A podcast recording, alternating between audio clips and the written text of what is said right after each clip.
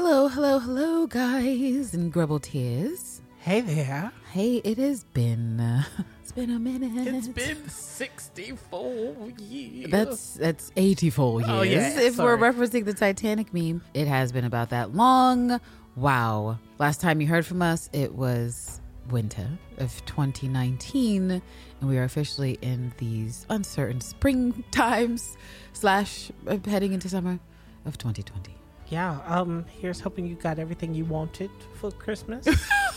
um, We kind of thought we did, but we didn't. right. judging from the reality that we are currently living in, as you guys will see, some of the stuff we scream about in these upcoming parts are no longer relevant to like life that can be lived for us. And we're sorry that it's taken us this long to get a new episode to you guys. Some of you who support us on Patreon or follow us on the social medias might have been aware of some of the life issues and then tech issues and then the Rona. The Rona Right. is here. And if some of you cross over to our Wall Wall Villanelle Killing Eve podcast, you know that maybe two and a half weeks ago from where we're recording today, that intro of Wall Wall Villanelle, we were kind of joking about how ridiculous our city was going to get. And it, And it- here we are. it yeah. did. It, it- we're here. We're Yep. here. Hopefully, we're coming to you guys as you are self quarantining in your respective countries and listening to this on Anne Lister's birthday weekend, which, while I'm sure we're all celebrating the gift of having the wonderful Anne Lister born upon this planet to jaunt and write down all of her jaunty and really gay feelings for us to read. It's also bittersweet because, like, all y'all that was supposed to be making the gay pilgrimage to Halifax. Yeah, like, we got to figure out. Well, let's heal the planet first. We got to figure out how to do that. And then once that's done and the people are healed, we've got to find a way to. 2021. Right. But yeah, so we have been going through some shit in our state. Professionally, things are ridiculous in New York City. Super, yeah, super insane. And also personally, we thought within two weeks' time we would know people and have family members directly affected by the virus. And certainly that is exactly where That's we are. literally what happened. And so, a welcome distraction to podcast, honestly, from what's happening in our day to day. And we wanted to work really hard, try and bring you guys finally these episodes after we had our several um, emotional crises over the past three months to finally get these to you because we had like thing where minutes went missing and then we are changing hosts and then directory issues and then lost files. Like, you guys, it's been an odyssey. I don't want to say that it's the ghost of Mariana Lawton coming to fuck with Oh, our files, but, but it could be. It could It could be. be. She was like, these these bitches shaded me too much. Fuck up, they recording. Fuck it up. It's not going out.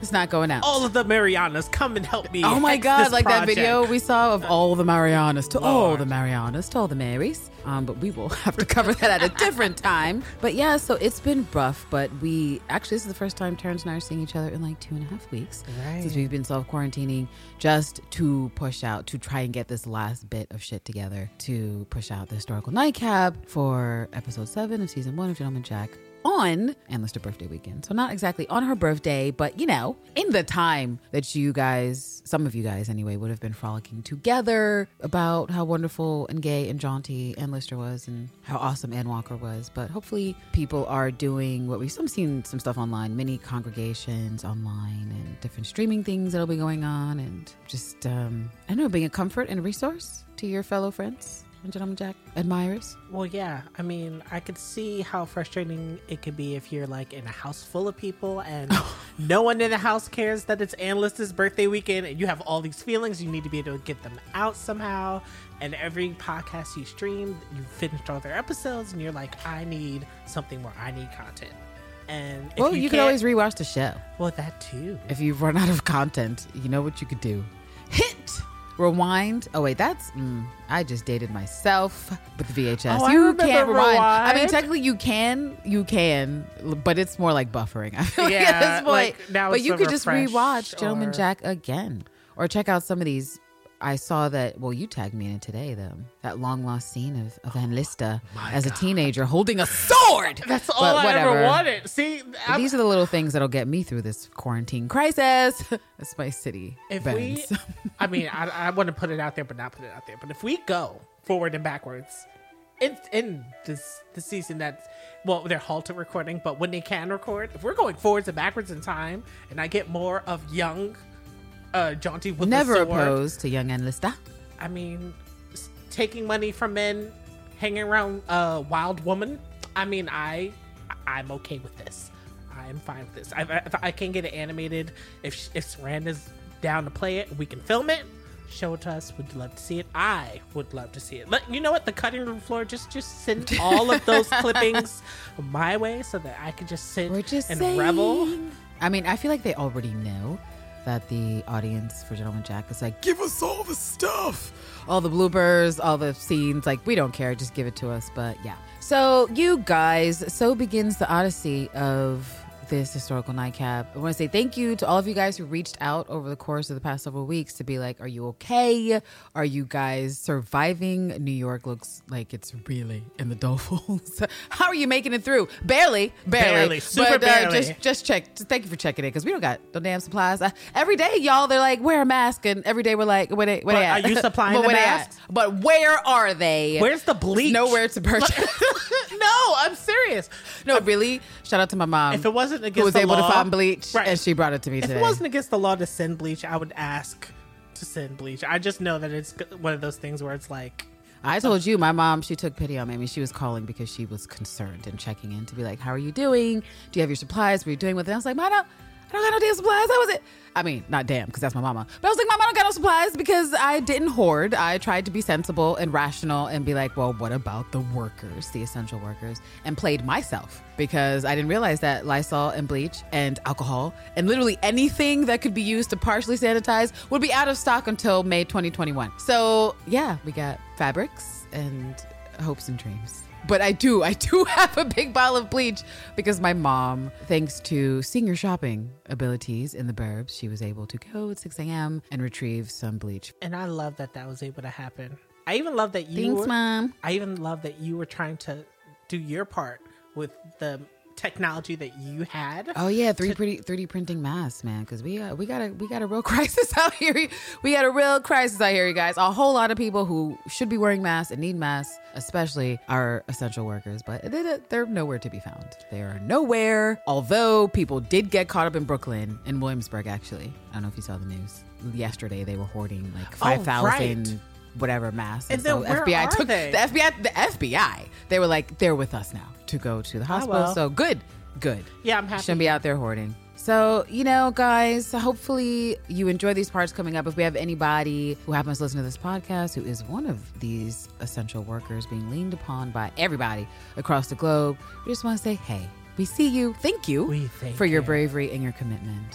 And we'll And be staying home as much as possible. We so that will. we don't get We in your way for the work that you need to do. Exactly. Shout out to all you guys from the healthcare workforce, which is literally so many titles we can never list, to everyone else who's making sure that some parts of society are still functioning, like delivering stuff. All the delivery people across the whatever, just everybody. Thank Everybody you, who's been you. fighting for 15 and are still working. We- Right? We're going to make sure that you're getting more than 15. Shout out to all of those people and shout out to the rest of society who's listening. Like, let's get these people paid properly. like, I don't know, but it could be something we put on the docket when everyone can focus on politics again. Because Right. I, well, we figured out who's essential and who's not fucking essential. Yep.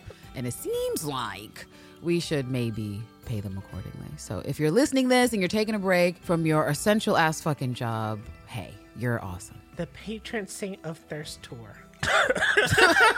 Hope you guys still have some of that damn candle left in these quarantine times. Because if you think about it, if you light the candle now, wherever you are, to spread the vapors, it's gonna be like, you know, when people do drugs or like when they hotbox, you smoke, Oh, but then you're in a closed thing. So you're just sort of redoing the thing. Uh-huh. I just wanna put it out there for anyone out there, very few of you who have this fucking candle. Now's the time. Because the vapor potency, the vapor potency in quarantine, I'm just saying the 93% might become 99%. Okay, Release that's all I'm saying. gay. Release the gay. Release the gay. Release the kraken. Release but it's the the, vapors. It's- but it's the gay vapors. But um, I guess we've rambled enough for this intro. We hope everyone is in good health who is listening to this, and if not, we hope you get well soon. And part one of eight of. Uh, Yeah, this. I'm sorry. Oh, Let's God. apologize in advance. God. This file. Go, Sharice. God.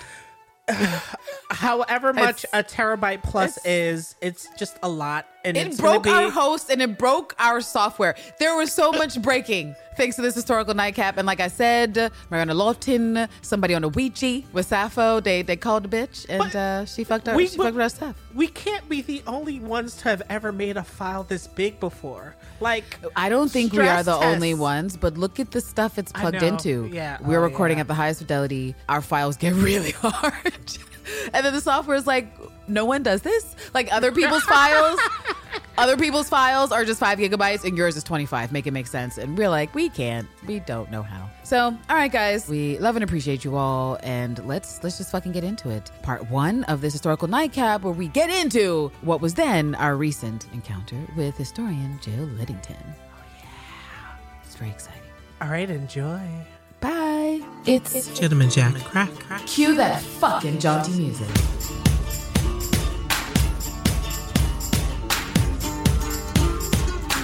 Nineteenth century groveling, groveling, groveling. Good lord. What up? What up? What up? Y'all won't believe. Sorry, y'all won't believe what happened. Wait. okay. Yeah, so, we shouldn't. I shouldn't. No, we should. No, we should.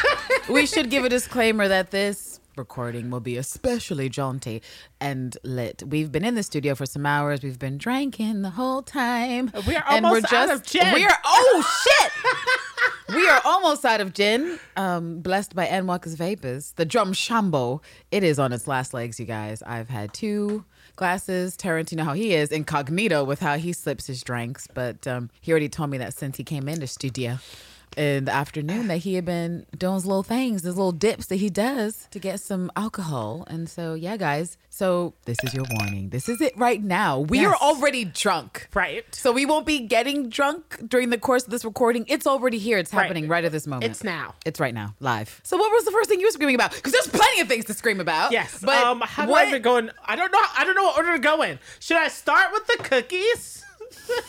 I think I should start with the cookies because these Maybe are we should start with the amazing. cookies because we're eating them right now. Take one, one of the rich ones, of the oh, there rum, is the a rum rich one, flaving. too. Well, the, the gee, they're delicious. Uh-huh. They're delicious.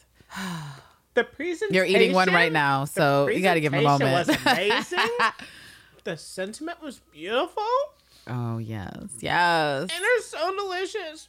They're so fucking delicious. So we have to send a very special shout out to longtime listener and fan of Gentleman Jack Crack and also Wawa Villanelle Floor. You know who you are, lovely lady. We got your cookies, and you know we got the cookies because I sent you a photo the minute we opened them and put them in our mouths and started getting way too ridiculous. Thank you so much for sending us these sweets and treats. We've been nibbling on them all day and will continue to with our drunk asses in this historical nightcap, which we need sugar a lot of times to re re up Right. the to, jauntiness. like, level out. Yeah. So I I and I don't know about you, but when someone makes me something to eat, like that is one of my things. Like that is one of Yes. my my No. things. Yes. I think we've talked about like love languages, like how you can see someone cares for you, but then also how you show your own love and care and concern. And food is one of those things. And I know it's rooted, deeply rooted in my familial background and everybody I know, regardless of gender, but especially auntie, grandma, mom types. Food was always there. It's Yes. always around. You come inside, someone's baking some shit. I remember my godmother, I told you this, she was a pastry chef.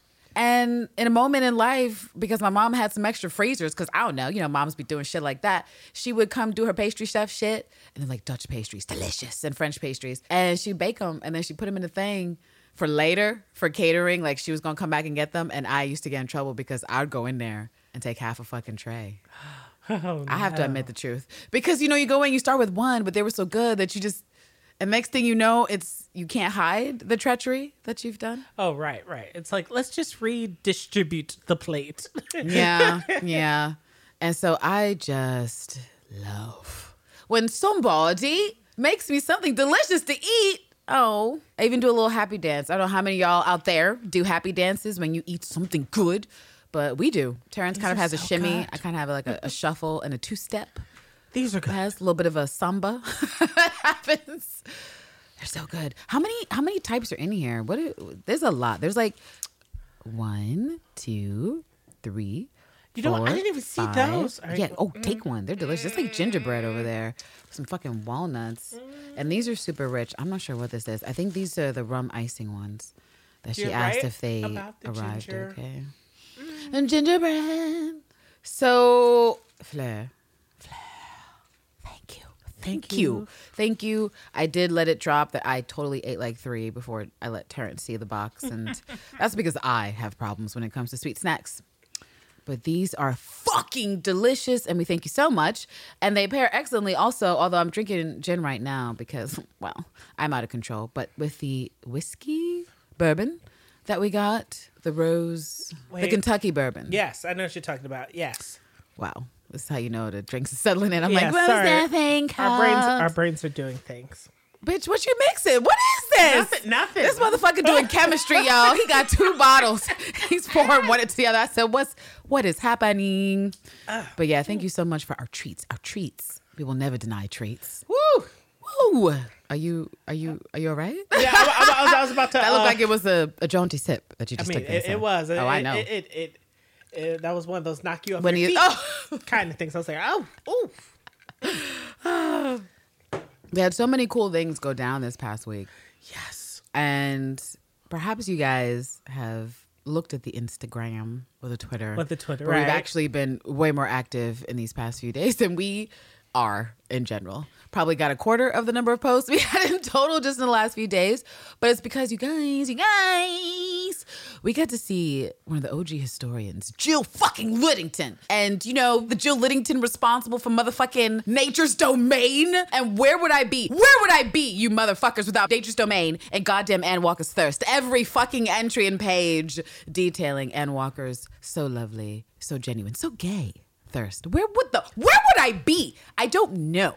We entered. It was Second Tuesdays, which is an event that is held um, every second Tuesday at the Gay and Lesbian Center. Um, in, you In know, the- Manhattan. in Manhattan, yes, in the village. And you know, I get there and it's quiet, and you know, me jaunting in, I used the wrong entrance. It was like, oh, I didn't even know there was a there was a second door. Like,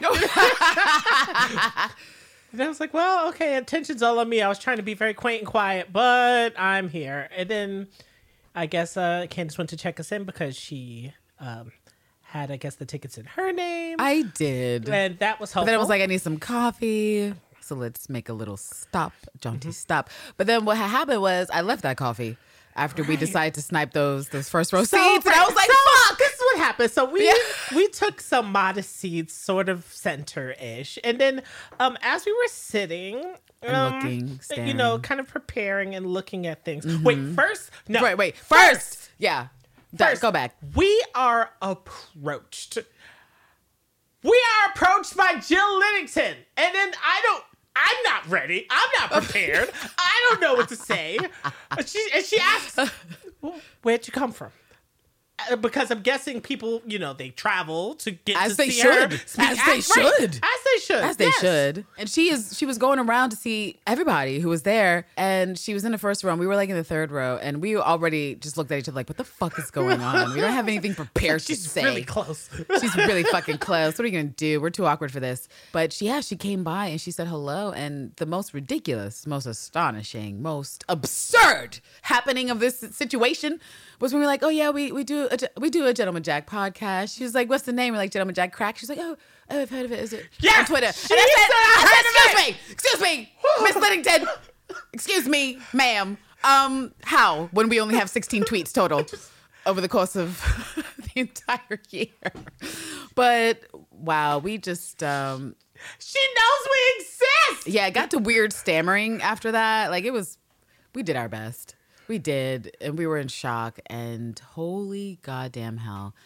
I the talk was everything we we wanted and more because we kind of wanted not just to see Joe Liddington and hear her talk and what she had to say, and maybe ask a question or two. It's just like to be surrounded by other gentlemen Jack fans, like people Yes. who potentially are to our fervor of ridiculousness and obsession, who then maybe just want to have a jaunty talk, a jaunty TED talk about the chaumière or incurring a cross, or I don't know, any number of things. And that happened. That we did. That we did. Shout out to all you lovely people who we've connected with. Some of you are now following us on Insta. You said you listen to the podcast. You guys are fucking awesome. And actually, I'm see I'm I'm jumping ahead to stories I want to tell because No, we didn't no, get to the mention of the show know, me out. Know, Why don't you cover the show me out? Why don't you cover what Jill said about the show me out? Okay. And then I will then scream about the weird fact that happened A quick plug and thank you to everyone who did stay and talk and have the jaunty TED Talks post the uh, interview to the point where they were like, "Oh, well, we're trying to close." like, it was like, Oh we get gosh, it. You guys are so enthralled and engaged, but we, we, we have to clean. They, they were cleaning like craft services or wrapping things up. Like they were Shout like, out to Rachel. Look for that historian tea who works at Shibden. Oh. She was there with with Jill. and then the Field of Dreams. Sorry, I You can't. know. You I'm didn't follow the right, rules. I'm gonna. I right. said- I'm not gonna skip I ahead. I know. I know. All right. All right. All right. I'm gonna all Try right, again. all right, all. Redo, So- redo. So we are okay. So Sorry. from our seats, Sorry. we're we're flabbergasted. We're we're trying to figure out how how just how and why and how And why? right and, And why how, yeah. And how Jill Jill how she she knows who we are. And as we're there sitting and floored and stunned and uh, beverage in hand. Oh, I should maybe get a bottle of water. I don't know. and then Candace eyes these two Jeez. seats that are in the front row. And then- Direct. And it's like, okay, I'll investigate. I said, I will investigate to see if those seats are available right after I get a drink of water. So I go up and I get a water to just kind of get me in the now I'm up kind of thing. So I'm up. No, but I totally, get up, it's a I whole get a bottle of It's a water. process. And then I make it to the front towards the corner and I say, Hi, um, are those two seats vacant? And they tell me that they are. They tell. said, they say that they are. right, so I say, oh, okay. Step number so one. I'm gonna go and um, get my friend, and we'll we'll just move on up then. And then so I come to Candace. I'm like, okay, they're free. Those seats are free. And I, you know, I, I pick up the bags, and then uh, you know, we kind of Oh, sorry. we kind of gently, you know, scoot ourselves up to the front, Right. center ish, Center And I'm like, okay, let me get a quick photo. Let me uh, I should also mention that because this kind of leads into the conversation or the connection to the chaumière and shit like that is that um I was wearing a ridiculous amount of Gentleman Jack Crack merch. I hadn't had a reason to put on as many things as possible, even though as we've been mentioning, we've been ordering all the test thingy things so we can do a thing and then show everyone the things to see the quality and whatnot, whatnot, whatnot. And so I had on my braids. And if you guys aren't aware of what that is, um, it's on our merch shop, and they're joggers, but I call them braids for obvious reason. oh, they look great. And they say "Incur a cross the day" on on the pants whereabouts, and also Gentleman Jack Crack a podcast. So I had on that on. I had on my jaunty music crop top, and um, I love a good crop top. Under there, even though no one could see, I had "Let Nature Be Your Guide." you did other crop top. And then I had my Gruber Confession socks on, but no one could see those goddamn socks. I had the Let Nature Be Your Guide hat, but that was just chilling in the bag. And what went over really well was my Chaumière Artisan hat, or not hat, excuse me, The jacket. jacket, Yes, yes. That I made like the day before. And it was just a, an idea I was rolling around with in general because I like to mod and make things. I was like, I don't know, I just really feel like I need to walk around with this. I really feel like I need to announce this when I get into a room. And so I did it. I had a spare jacket that I had gotten for these types of ridiculous things that I do in my spare time. And so I did it, I did it. And it turns out, you guys, that one of the ladies It was a hit. It was a hit. It was well, Well, it was a hit. People It were was the taking hit. photos, and there was a point where you had your back to the stage, and Jill was like, "Oh, look, it's this shoe." I know. Shout out to Janice who worked on the motherfucking film. So she was like, "What is this? What is this?" Well, she was already bitching in the first place. She was like, "Where the fuck is the merch? What is going on, BBC?" And I'm like, "I'm trying to understand what the BBC is doing because we've been saying this for Killing Eve. Like, do y'all hoes know how to money. merchandise? Right. Does capitalism only work in America? What is going on, Britain?" Do you not want the gays' money? What is happening? And so she was going on about the merch and da da da. And then she saw what I was wearing and she was like, "Oh, where'd you where'd you get that?" And I was like, "Oh, I made it." She's like, "You made it, bitch! What the fuck? Give me your number." Eventually, she asked, and the gentleman who was running the whole talk of the thing, he wanted to take a picture too of the jacket and the Chaumière Artisan. And so they're like, "Stand up, I'll take a picture." And I was like, "Oh my god, attention, I mean, I like." But I will let you guys take a photo. And then after she takes the photo, and she's like, "What is it? What does it mean?" I was like, "Well, you know, it's, a, mm-hmm. it's a dirty joke. it's a dirty joke." And Calista Crypt, and I told her to. It was a pun off the film, Field of Dreams. If you build it, she will come. And do you know what this bitch said? She she, said- She said. Go ahead. Go ahead. I know you've been waiting. She said, "Oh, that was one of one of my first films that I worked mm-hmm. on." She said she worked on that shit. You worked on Field of Dreams. Y'all, it's the gay circle of life.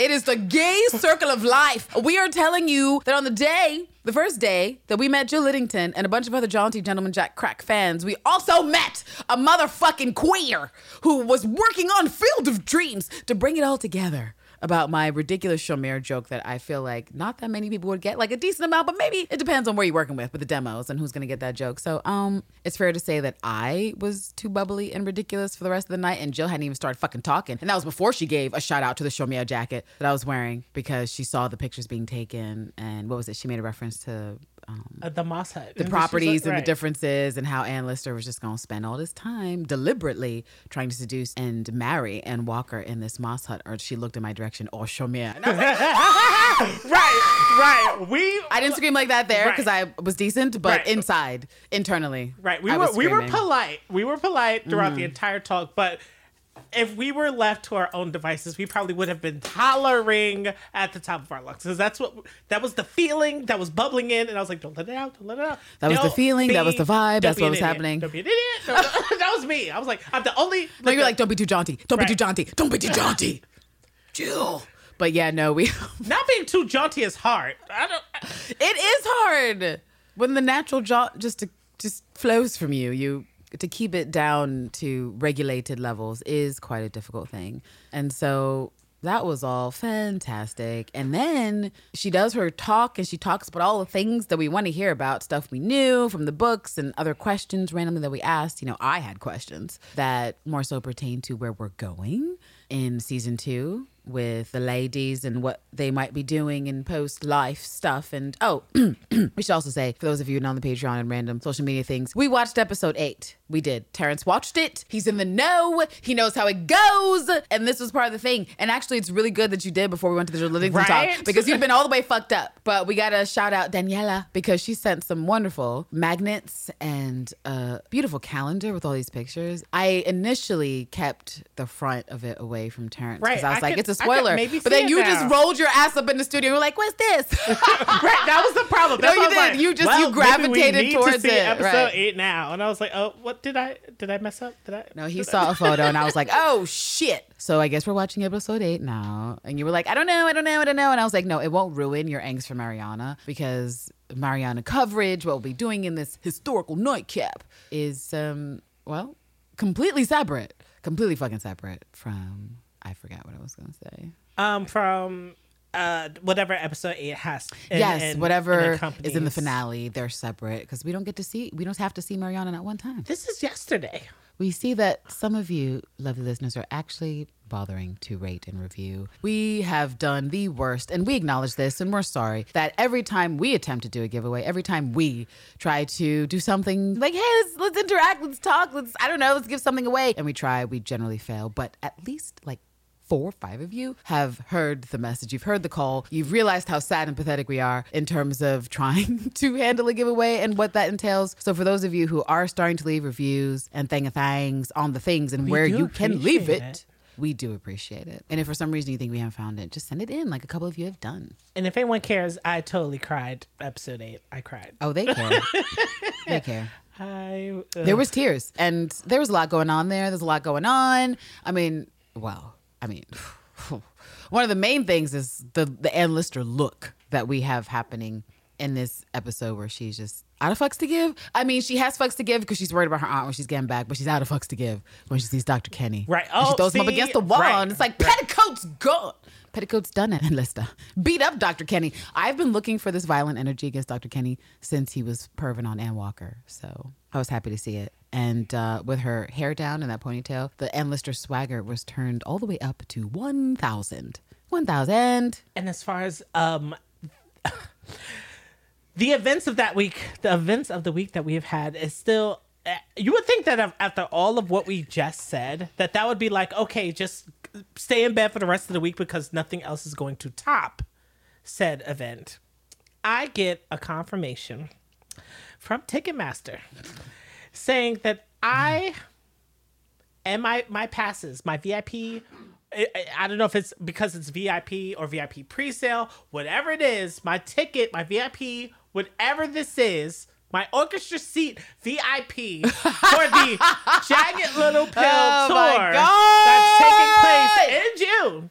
I wait a minute. tickets. Wait a minute. Wait a minute. Let's go. Let's go back. 6,000 Let's people. go back. There Let's were go back. Over six thousand people in the queue ahead of me. I have Six thousand jaunty Alanis fans who were like, "Bitch, I've been waiting since I was in middle school, high school, just like us." Who are like, "We've been waiting. We have hoped that this bitch would realize that her fans are are still there, and we got money to spend. So please, Alanis." Let us spend it with you. Okay, so Terrence tagged me in this article, and he forgot about it because he was so I- right. he was so confused about how wonderful the lineup was. He was like, "It's not real. It's fake news. It's like the an Onion article." And he tagged it to me, and all I could do was react with a wow face because what happened immediately after that was I see the article and it says Alanis Morissette going on a jagged little pill tour, and I immediately I'm like, hmm? "Say what?"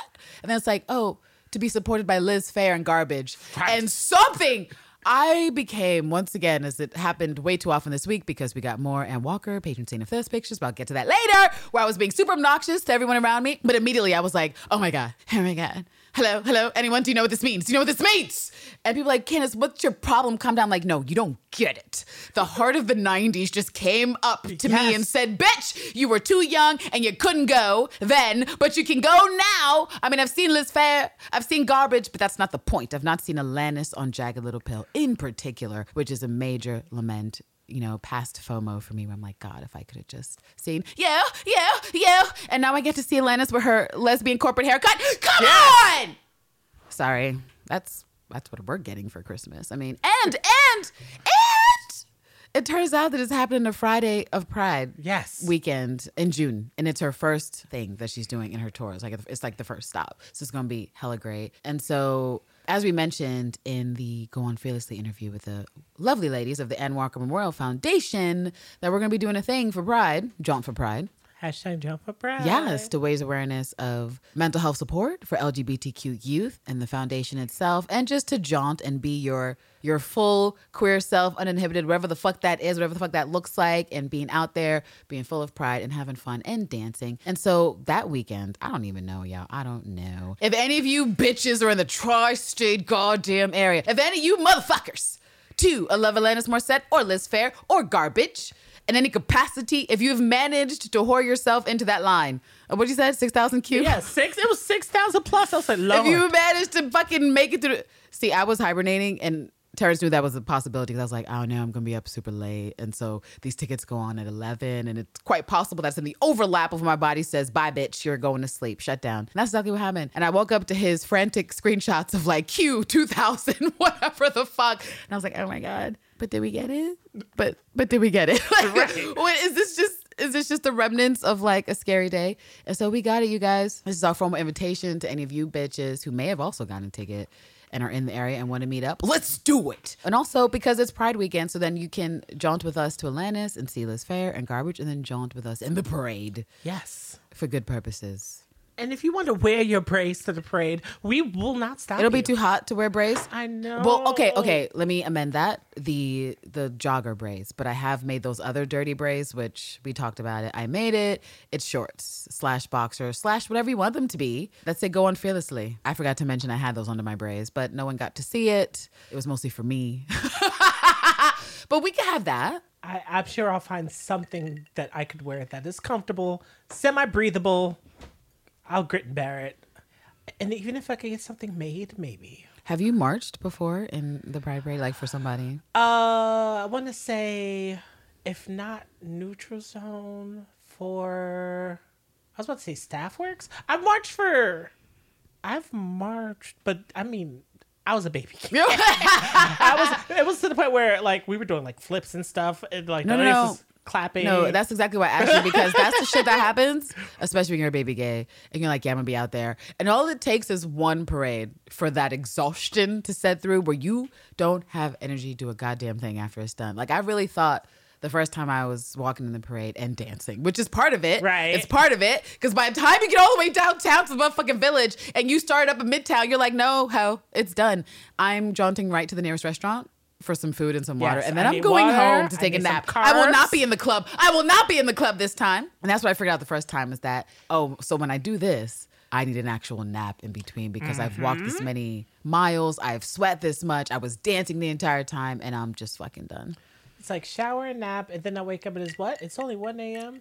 It's only 1 a.m. I could get to the city for maybe 2.30. People are still out. They're still out. And it's like, okay, I'll just get the last of the night, whatever it was. Yes, currently working on my sketch for the Sleeves of Fest and bribing the people I know with a vehicle to be like, come on, let's make a float, you guys. But we are so excited that I don't even know. It has to be because Alanis is is doing well or feeling confident or something about the Jagged Little Pill on Broadway. That she was like, "Oh, people still into it. People are still into it. Let me go back on tour." yes, bitch. I'm sorry. It took 25 fucking years for you to realize that good music is always good music. always it's good. always gonna be good. So it has been a very, very, very loaded week for us. We've been super excited, which is why we just straight up jaunted into this intro and will be undoubtedly completely ridiculous for the rest of this goddamn recording. Take another sip. Take a little CBD. Woo. Okay. I just have to remind myself that that is just how Look that feels. I saw you doing the chemistry with the little bottle. And I'm like, what is in that little bottle? Some, some, mm. some intense. Oh, I also wanted to say, I guess before we move totally off of Jill Liddington, that I just thought it was super cool that she was adding perspective of LGBTQ history as it related to the UK in particular. Because there there's some things I knew, but then other things I was like, oh, I didn't know that much about it in terms of the deliberate effort and campaign to keep Anne Lister's gayness, her lesbianism, just out of the lexicon of what was being talked about, even though there was multiple people who were not Helena Whitbread or Jill Liddington or whomever translating, and they were like, "Oh, well, this oh, what is Grubble? Mm, mm-hmm, nope." And so, just renewed my overall appreciation for like historians that go farther, but especially queer historians, people who have an interest in telling potentially a more full story about a, a, queer person because it means something to them as well. I mean, for example, let's take Emily Dickinson historian Martha Nell Smith. I don't know if you're familiar with this author. No, the name chance, I can't. Not immediately. She's one of the foremost, um, I guess, Emily Dickinson historians, but she published the book Rowing in Eden rereading Emily Dickinson in 1992. And much like Helena Whitbread, presented the first heavily sort of researched academic assertion of an important historical figure's queerness. They're like, look at these receipts that I've studied intensely to say, I think this person was a little gay. I mean, I feel like more people should do that with more people from history, but I feel like you got to fact check the heads. You just got to fact check the heads to be on the safe side. Could, uh, I mean, Oscar Wilde was not the only one. That's all I'm gonna say. And Truly was not. I mean, yeah, Actually, in 1951, there was another author sort of preceding Martha, and I want to say she published in 51. It was called The Riddle of Emily Dickinson. That was just sort of like dancing around the subject of it was, was she gay? It was a situation with Sue Gay. And then there was also an article in the 70s that sort of danced around it as well, but it wasn't until Martha in the 90s, first in 92, and then she actually published another book in 98 which was entitled, in case anyone's interested, I highly recommend it. Open Me Carefully Emily Dickinson's Letters to Susan Huntington Dickinson. And that came out in 98. And really, I don't know how you read it and don't see the, the gay flying free. Just the queer Well, is everywhere. off- it's first off, erotic, it's romantic. It's it's letters. fuck. So from queer. there, I already know it's Right. queer. It's letters. It's literally, if you open the time vault, Taylor's oldest time, queers writing letters to each other. It's there. It's what we do. It's what we do. It's what we do. And that's something we can all say about the stories of Anne Lister and Ann Walker is that they mean something to real queer people in the world who happen to hear it, who are like, okay, here are these two ladies living in their truth and they dealt with problems, but they persevered. And that's beautiful, especially in this god awful time that is known as the Georgian era, aka shady ass Britain with the haters of Halifax. Mm. So it's even more remarkable. a pro pro term, haters of Halifax, especially with Pro-pro. what we learned about their history and also Oh the God! erasure Yeah! of Crow's Nest, the golf course formerly known as Crow's Crow's Nest Golf Course. I am offended. Okay, only grubbles should be happening on the Crow Nest lands, not annoying men hitting their balls. Right, see that? right? I feel just- like that's what Mrs. Priestley wanted in the end, and I'm upset that she has it. If only, I, but- if only I could trespass on that land. Oh my God! You If just Jill Liddington totally said she broke the law. She trespassed. She was like, I love the way she said it. I'll just trespass pop over. when you trespass. I just, I'll just. I'll My just girl, that's the way to do it. It's trespass. She said, if anything, I'll just apologize that I was looking for, you know, something, some, some other place. Have you ever trespassed into any place? Oh, and got a ticket for it because the NYPD is well. uh, Okay. where, where, where, where? I may or may not have been going on a late night jaunt with one of my. Well, I shouldn't say that. my barber, my well, my friend, formerly my barber. Um, I mean, you have to have a certain level of bond with someone who you let touch your face and hair, whatever. Anyway, Right. it's not important. So my barber, and we were uh, doing some sightseeing and, and sightseeing in the city. Um, we ended up in a city park after dark.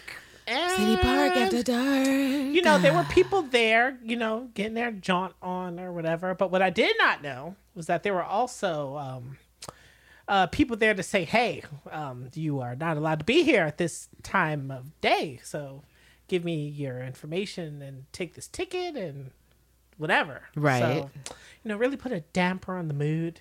I can see that. I you say you were jaunting outside in the darkness in New York City and I remember a particular time that I argued with the police and to be fair, it was a nexus of things that were happening at that time that did not make it the best situation. Okay, let me preface this by saying mm, I was at a playgirl party with some friends and it was open bar and it was chocolate flavored vodka and people Ooh. Ooh, yeah. It was one of those things where like when you go in there and they're like, "Hey, we're going to be taking photos." And you're like, mm, "I don't know." But then they give you enough booze that you're like, "Oh, oh, I see." Because I'll tell you something, Terrence. The photos that came out of that night were fucked up. But after we left that place, it was in Soho. So we're like, oh, this is, this is- you know, you're walking drunk, you get to the park. And I was trying to swing on the swings. Now, I did have some associates and friends with me who were a little bit too drunk. But the cops didn't see them when they were harassing me on the swings because, you know, it's illegal to swing on the damn swings. And I All right. understand that it's to, you know, try to get a handle on pedophilia and child assault and creepy people hang out in parks. But at the same time, it was like past midnight. No children are in the park. No one is there. I can get to the swing. Why can't I swing? Isn't life stressful enough that if I can see a public swing, I should be able to swing and get my whole fucking life on that goddamn swing? I'm just saying. And so I argued with the police that day because they were like, the park is closed. And I'm like, but the door is open. They're like, yeah, but it's closed. And I'm like, yeah, but it's public property. They're like, yeah, but it's not. And I'm like, yeah, but I pay taxes. We went back and forth for a while. That's what happens when I have too much chocolate vodka and super embarrassing. And, you know, this girl probably never listened to the podcast, but she, she had to pee. Oh, yeah. Do you see where I'm going with this? Yes, college days means pre Diva Cup. Oh! So she had to use the baño. And she was like, Where doth I go? There's nothing here. Oh, look, there's an ATM. But That's you know how right. ATMs got the glass windows. So you can just look and see what's happening in there. So uh, Shorty Doo-Wop went up in there and she let it all let it all fly in the ATM right directly in front of the window. And that's what happened that day. And then proceeded to get a, a ticket from the police, as you might imagine, for public. I don't even know what that's called. Is it lewdness? well, I forget what it's called so when you pee in public. I'm no stranger for these kinds of offenses. Not are dudes I- ever? Are dudes ever? Because I feel like you motherfuckers just whip the shit out and pee whenever you want. It did a random officer of the law was like, "The hell you doing? Are you pissing?" It's like, really? Like, I mean, y- you know Obviously, what's officer, happening, obviously. Right. Um, but it's called. Um, let's see. The first one, besides the um indecency exposure, which could get into Right, weird. exposure, right. That gets into weird like pedo lanes as far Right, as like depending on- registries. right. But then there's one where it's um like something. Uh, unnecessary discharge of bodily fluids. So that ticket Unnecessary discharge I mean, of bodily fluids. necessary Is that what it's go. called? When Yes, the when the freaking yes, yes. flasher on the F train got me with Oh his, no, no, no! with his nasty self. Oh, but like, yeah, when you Unauthorized pee discharge. and it's not a toilet. It's like right, the discharge of bodily fluids that happened the way it happened. It was like not right. so that's essentially what that ticket is trying to say. Maybe they have better wording for it now. I just know what the tickets were called you know, back the, the when. cops have not increased any wording of anything. They really haven't. and this is why I am not an officer of the law today. Seriously. Oh, um, one last Jill thing since we are about to yes, yes, please, please, please. We get an autograph. Oh, she signed my book. Sorry, this is. I know I'm being obnoxious, y'all. Obnoxious. I'm sorry.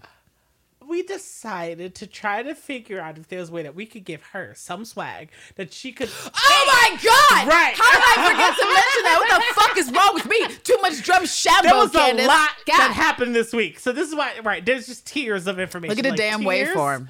I mean, but- but but also, but please continue. And um, Now so that I know where you're you know there was this. there was you know we have like the hoodie and you know there's the t-shirt and there's like these bracelets and I'm just like well, I'm not sure what what um what you can or what what you feel like taking. I know you're about to fly and you know it's ridiculous and hard to try to pack and so like this is bulky. These are I mean these are probably like playthings. I'm like I mean, uh, but maybe the maybe this t-shirt.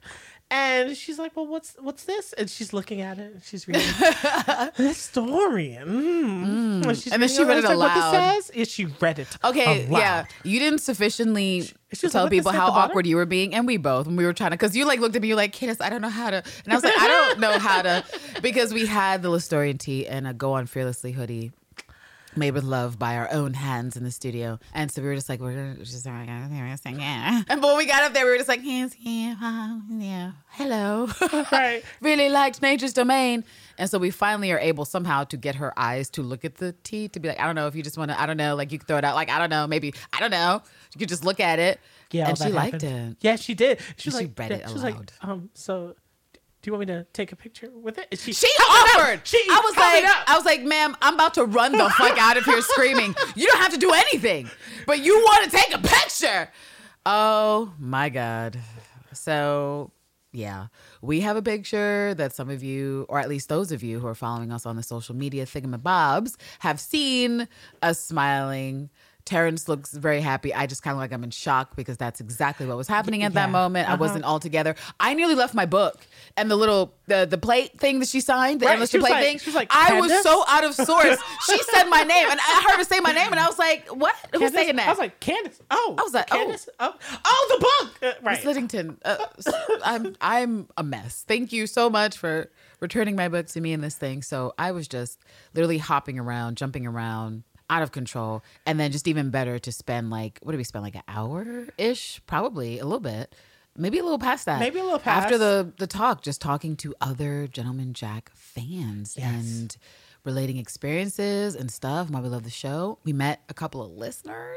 Right. That was. I was. I mean, I was happy. Like I expected it, but I didn't expect that at the same time. I did not expect that. No, I didn't. So, um, I was like, well, here, like, here's swag. Like we, like, We're like, take this shit. right. Just We're always just trying to give shit away. Please, please take it. Take these bracelets. I was like, you know what this means. You appreciate this. And then even when they didn't know it, and I got to say what it meant, they were like, oh, this is this is darling. This right. Is, I was like, like, well, it's not dirty. It's sentimental. hey, but the next one will be. The next thing will definitely be a dirty joke.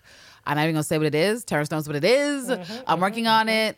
Out of control per usual, but you guys, that's me. That's just me being on brand at this point. But yeah, those Jill Liddington moments were fantastic and all the people. Oh, and shout out to the fella I met who was like, I can make a great coat. And I was like, bitch, let Yes. me let me assign an assignment that is not for myself because I have too many assignments. I cannot make a great coat. But you, you, you just do period pieces? Right. You motherfucker. Make me a goddamn great coat so I can jaunt around. what? 1820s, Flirt with the 1830s? ladies. That is definitely in my purview. And I was like, oh, oh is it? Is it? That is in your. Pur- I listen. 19th Yeah. century fashion. Yeah. It's it's going to it's it's it's gonna be me. It's gonna be You know me. what?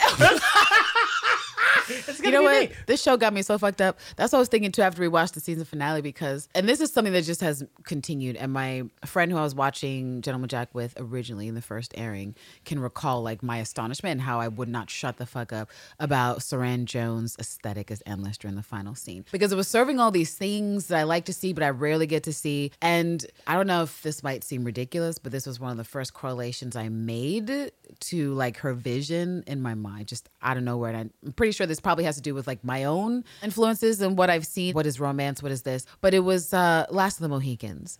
And Last of the Mohicans, of course, is a bit problematic in the years removed. Yeah. One of the huge reasons being that they conflate the tribes, the Mohicans and the Mohegans, as being one tribe, which they are not. And other things and things. But when I was a child, my mom was into it. You know, she loves a good fucking romance story. And a lot of het propaganda didn't really make its way through. I feel like the hets tried and they often failed. I was like, no, I'm not buying it. No, I don't think that's romantic. No, I think that's toxic. Oh, I think that's fucked up. Oh, like, why is he following her until she says yes? That's fucking weird. But for Last of the Mohicans, just something about the period piece, the music, the score was really fantastic. Fucking Daniel Day Lewis and Madeleine Stowe That sounds right. Yeah. that she sounds right. played the love interest opposite, and oh, and oh my fucking god, Jodhi May. uh, That's motherfucking Vera Hobart. Vera Hobart. Vera Vera Hobart plays the younger sister, and I don't. I totally had a crush. I don't know why. Why did it take till right now for me to figure that out? What is going on? Maybe it's the I don't know what's in this drink. It's a weird booze, too much of it. Weird coincidence, but perhaps there's some sort of like unknown sapphic correlation in my subconscious that linked Last of the Mohicans to the final episode of Gentleman Jack because hey, Jodhi May. Mm-hmm. And so I just the score was really fantastic, and the concept of this ultimate ride or die love. Like I will do everything I need to find you. I will do everything I need to try to save you. We will be reunited again, no matter how long, no matter how far. I will find you. Yeah, you wept. You yeah. wept. Big it tears, was big fat tears. There were lots of things to feel. Um, So many can't, things. I can't wait till um, we get to be able to fully, fully dive in the moment by moment, and I know the listeners can't hour wait either. by hour, because yes, there was there was lots of tension, um, lows, but also highs, which I wasn't getting. See, why have you brought that? I was, why have you brought that? Was like it took us on a journey. place, yeah, to a place. to a place. it's it was it was a lot. It was a lot, and I just wanted to. It's be still a to- lot because it's in process. Right? Like, right? It's no, a I know. That's why it's like it was such a. I don't want to use the word relief, but it's, it was it was refreshing to be able to just be in a different mind frame and had to have that sense of closure in a bit for what Right.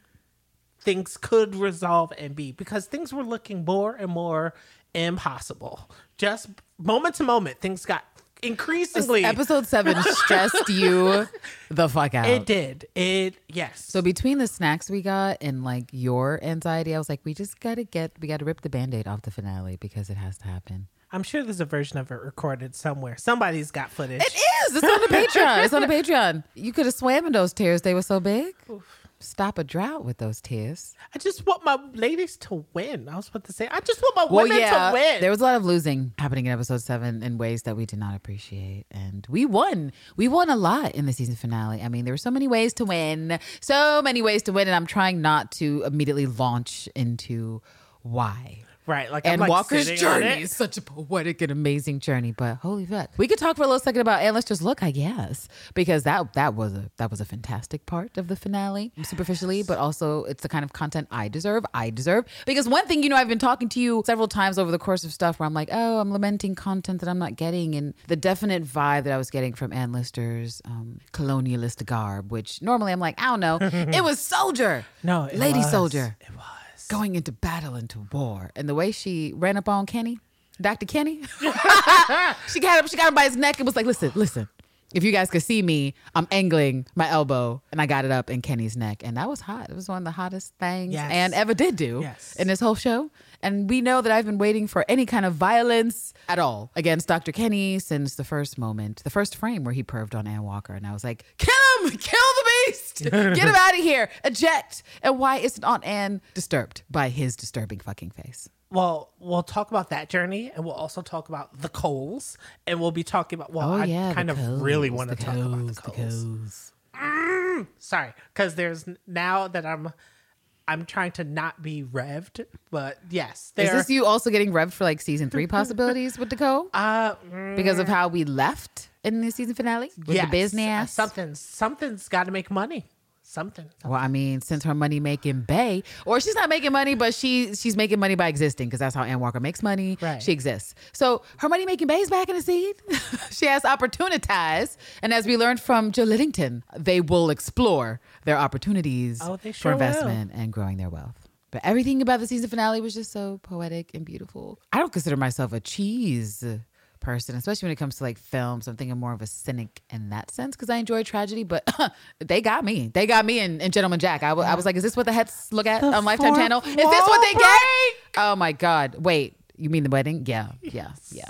It's like a dual chemical reaction with that fourth wall break because it's like something that can give you chills because you're just like, wow. But then also you're so excited, but then also because it's got that swag. It's just Yes. all these emotions in once. And I don't know how many times did that take. I don't know if they did it more than once. I don't know what Sally or anyone was thinking that day. I just know that Suranne nailed it in that hit. And if it was the first fucking take, they were like, cut, print, we're done with the fucking seat. We're good. Let's move it into the church. Like, Suranne, that was fucking perfect. You just fucking got it. I, I'm so, so annoyed with how amazing you are as Anne Lister. Incredible. Give her all the awards right now. I'm just happy that people are daring to create with a different gaze in mind, Oh, and that people are funding Yes. said visions. Well, So- I mean, let's slow down. Poor Sally took like 20 years for us to I for her to make this and we just saw those Golden Globe noms come in and I mean, I don't know who I have to fucking fight in the international journalists whatever the fuck group that they are in because where is Suranne Jones nod? Where is Sophie Rundle's? Where is Sally Wainwright's? What about the other two bitches who directed episodes? You mean to tell me there's not a single nomination for script writing, for set design, for acting, for crew work, special effects for when Henry flew to the four Okay, corners willy nilly? okay. Someone worked hard that day. What is going on? But you know what? Let's just call it what it is. Let's call a fucking fish a fish. And then there's nothing lady centered, really, in the Golden Globe nominations. They said, fuck women directors, fuck women creators. We don't care. Here's a bunch of dudes. Remember that song I told you from Flight of the Conchords? Too many dicks, on, the, dance, floor. Yep. Too many dicks. Too many dicks on the dance and floor. And they're the wrong dicks, which makes it worse because you still got the Jerome Jerome shutout. Like there's just a lot, you too.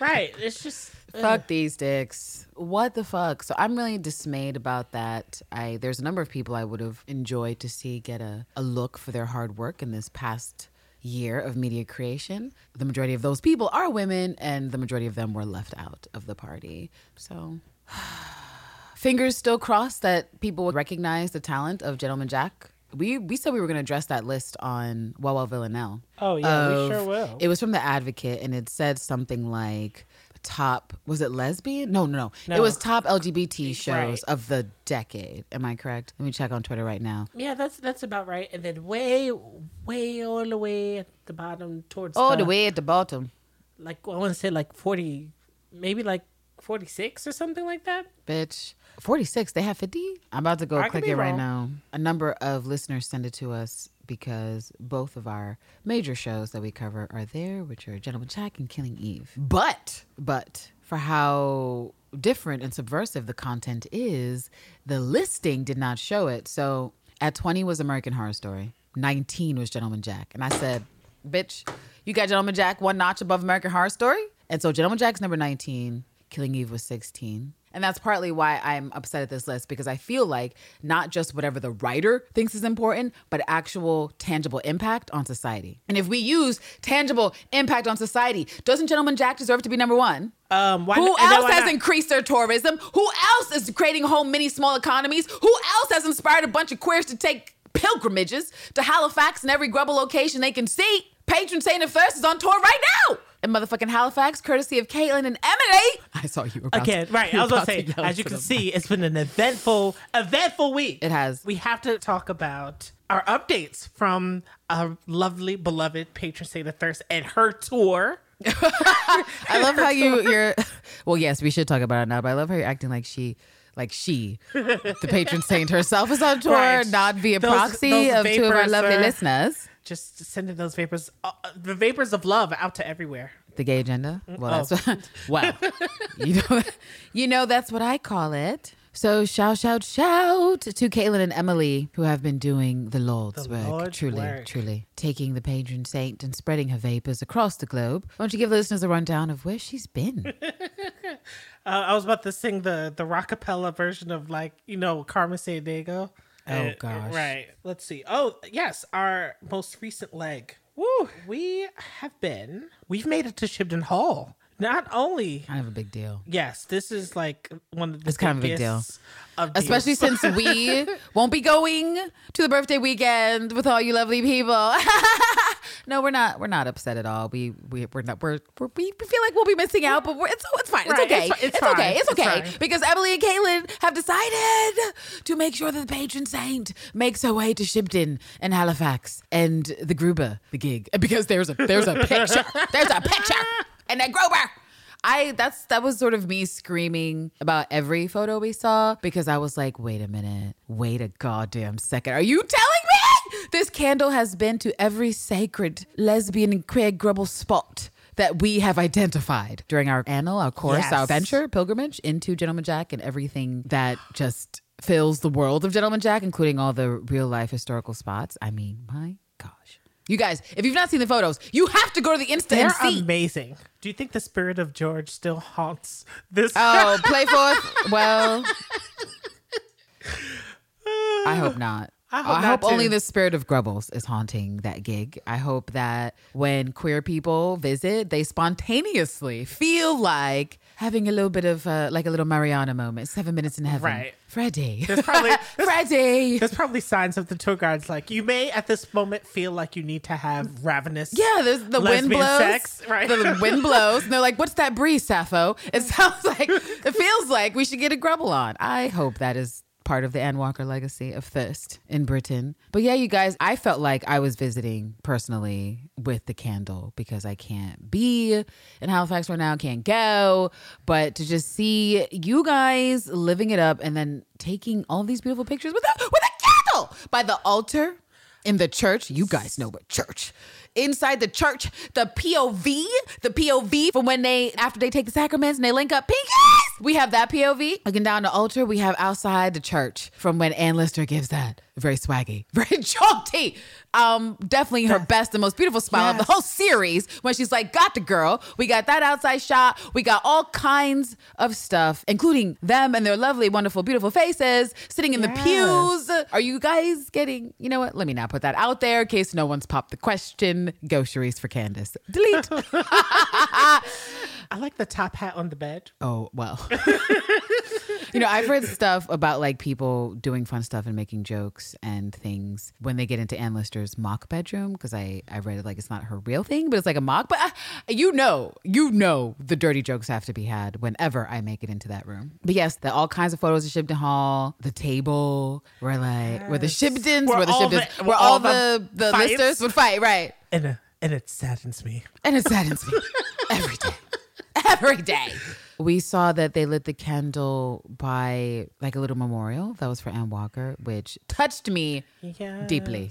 Very fucking deeply. And just fucking being in Shibden with you guys pointing to Anne Lister's portrait and knowing that the patron saint of thirst was in the same place. You guys are adorable and truly, like we already said, doing the Lord's work of helping to spread the gay agenda and the vapors. Oh, ladies, we thank you. Every time you send us some photos, we are truly tickled and over the moon, and this makes it kind of like okay in Halifax in April. There's always 2021. There's always 2021. No, we're going to be there. Oh, yeah. Obnoxious as fuck, but yeah, we'll be there. It's super important to spread the positivity of the vapors around because unfortunately we have people who are dicks. It's like those um those moms that are protesting the Lifetime channel or whatever or is it the Hallmark channel because there was some sort of kiss between two women in a commercial. And so you know, that section of people is like, "Oh god, let's get our signs." They're like, "It's the gay agenda." And you know why I'm such an asshole because I'm like, "Yeah, it is the gay agenda. Hide your daughters, hide your wives. Hide them.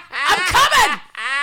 Watch out. Hide your grandma too, bitch. I got that Anne Lister energy. And they're like, oh my God. So that's me feeding into the fears of that because whenever they say gay agenda, I'm like, you're damn right, it's the gay agenda. It's coming for your ass.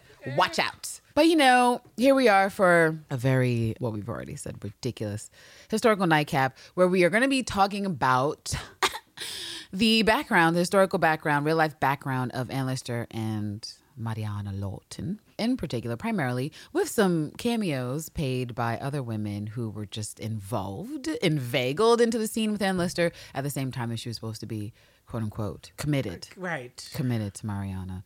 And I suppose committed she was, but exclusively nah. that wasn't what that was. And I just, when I was going back over my copious, copious notes of things, and like I basically have a timeline that starts around 1816 to about 1826, where I have major moments I think probably did a thing or swayed a thing or left an impression and whatever, whatever. And, you know, sometimes you have to wonder about like self awareness, like what we said about Tib, where you out here being messy as fuck, a whole ass disrespectful mess to Tib, but you are upset about what Mariana's doing while you have that same disrespectful energy to another lady like Mrs. Barlow eventually. But I will also argue that this is partly Mariana's impact. That if I if I go even broader on a philosophical scale, that I think that when you enter into a union that at the very root of it, it is toxic, it is not honest, it is not expressed with with truth. Because how could it be in the sense that Mariana was already had committed herself to Charles and that was her first priority. Like she can say to Anne, You're my priority, but not really. Her husband is her priority, and then you come later. And so I think that if you start the thing, like if you build a house on a shitty foundation, it's gonna be harder to keep that house built right. Yep.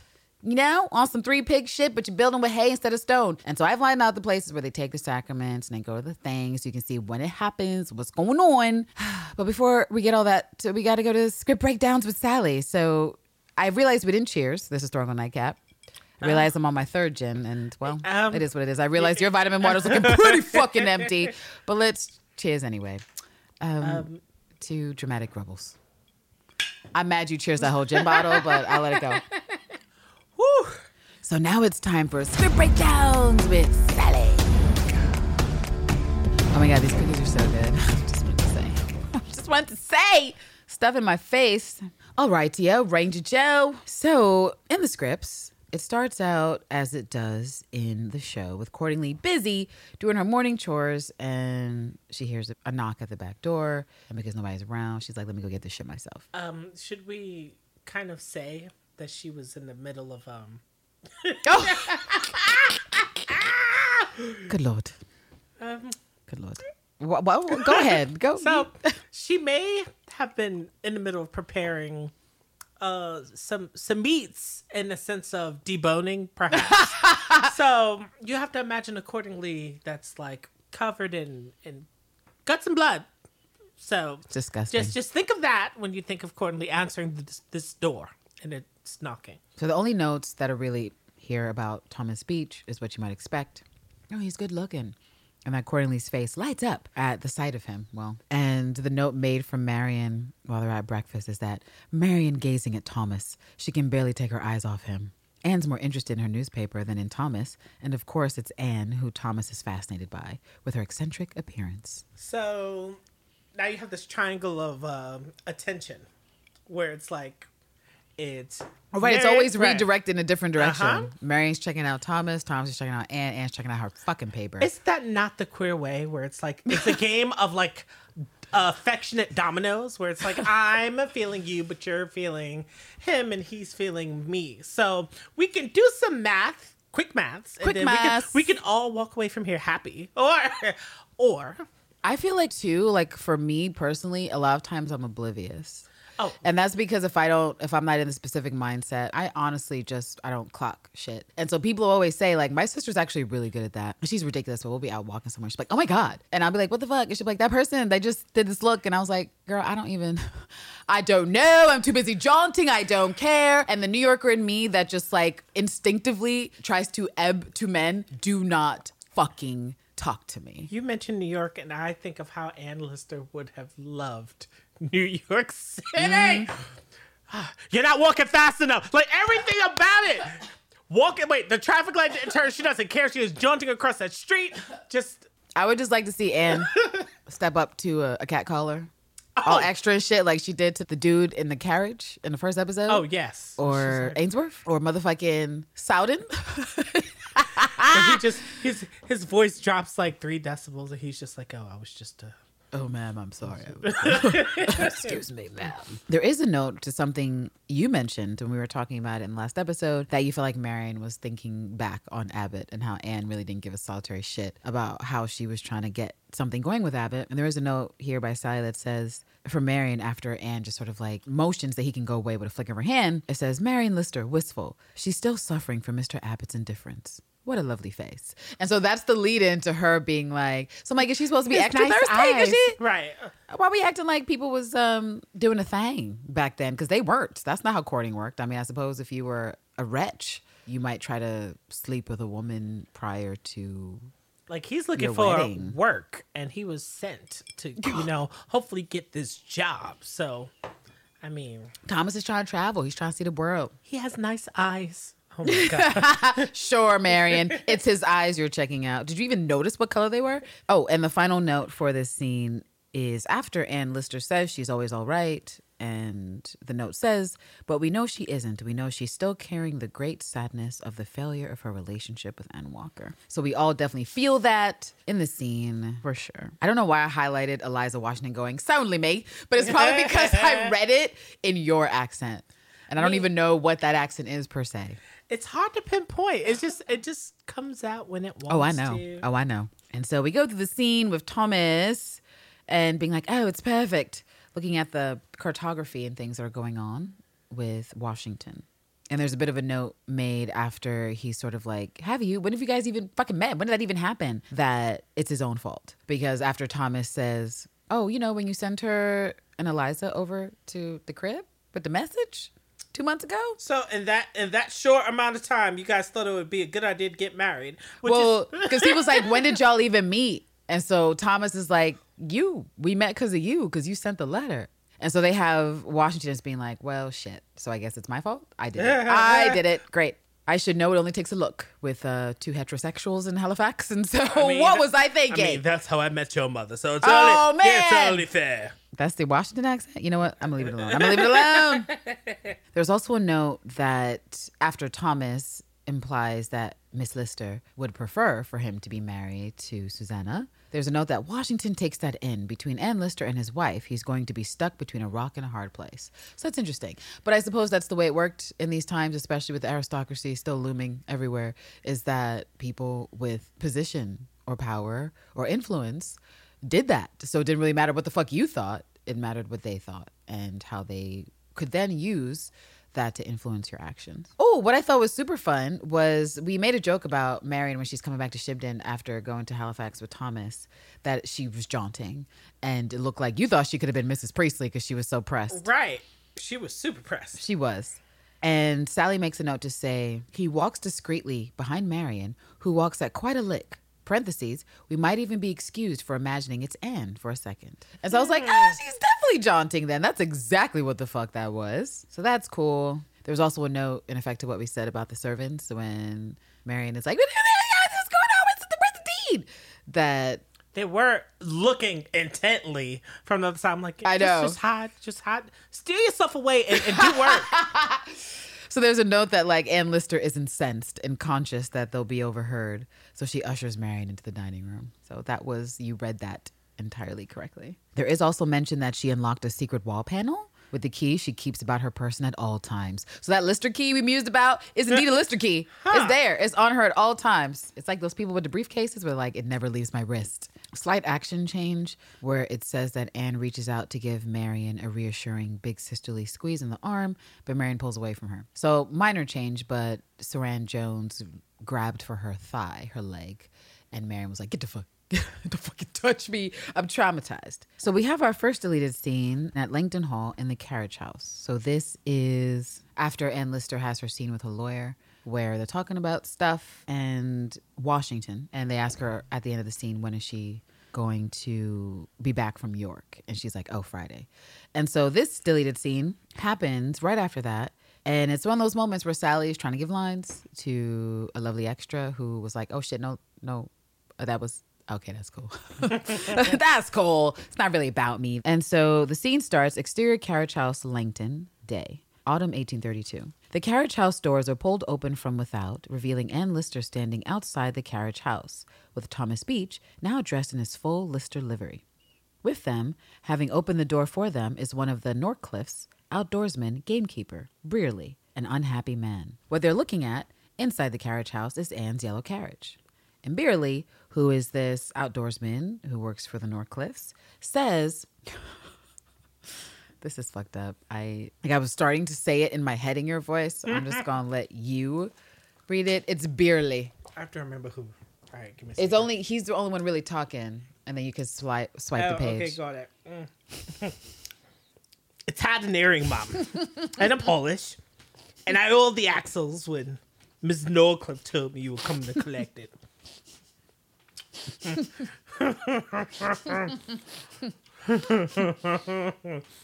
Good lord. Uh, he's, he's like, what? Anne Lister, my last groom was shot out of a tree. Here, at Legacy, earlier this year, just over there. That's why the carriage is here. It's the first opportunity I've had to collect it. exactly. So you have to imagine it's so he's just trying to figure out. Wait, So- so, the job I want, like somebody just this year had this job and was shot. right. And so Sally has notes about like Brearley doesn't want to complete the sentence, and Thomas picks up on his discomfort. And there's an awkward silence where Tom is like, "What?" Before Annalise just like, "Oh, my groom was shot. You know, he shot out of a fucking tree. Like, it's no big deal. Like, earlier this year, just over there, actually, right over there, right over there, he bled out. Right there, in that tree is where he fucking bled out." They have Anne doing an action of walking around the carriage to inspect it, and that Thomas goes discreetly to Brearley to be like, "Yo, what a so so what's up with this groom getting shot? Like, what's the what's the skinny?" And they have Thomas Beech just saying, "Shot dead?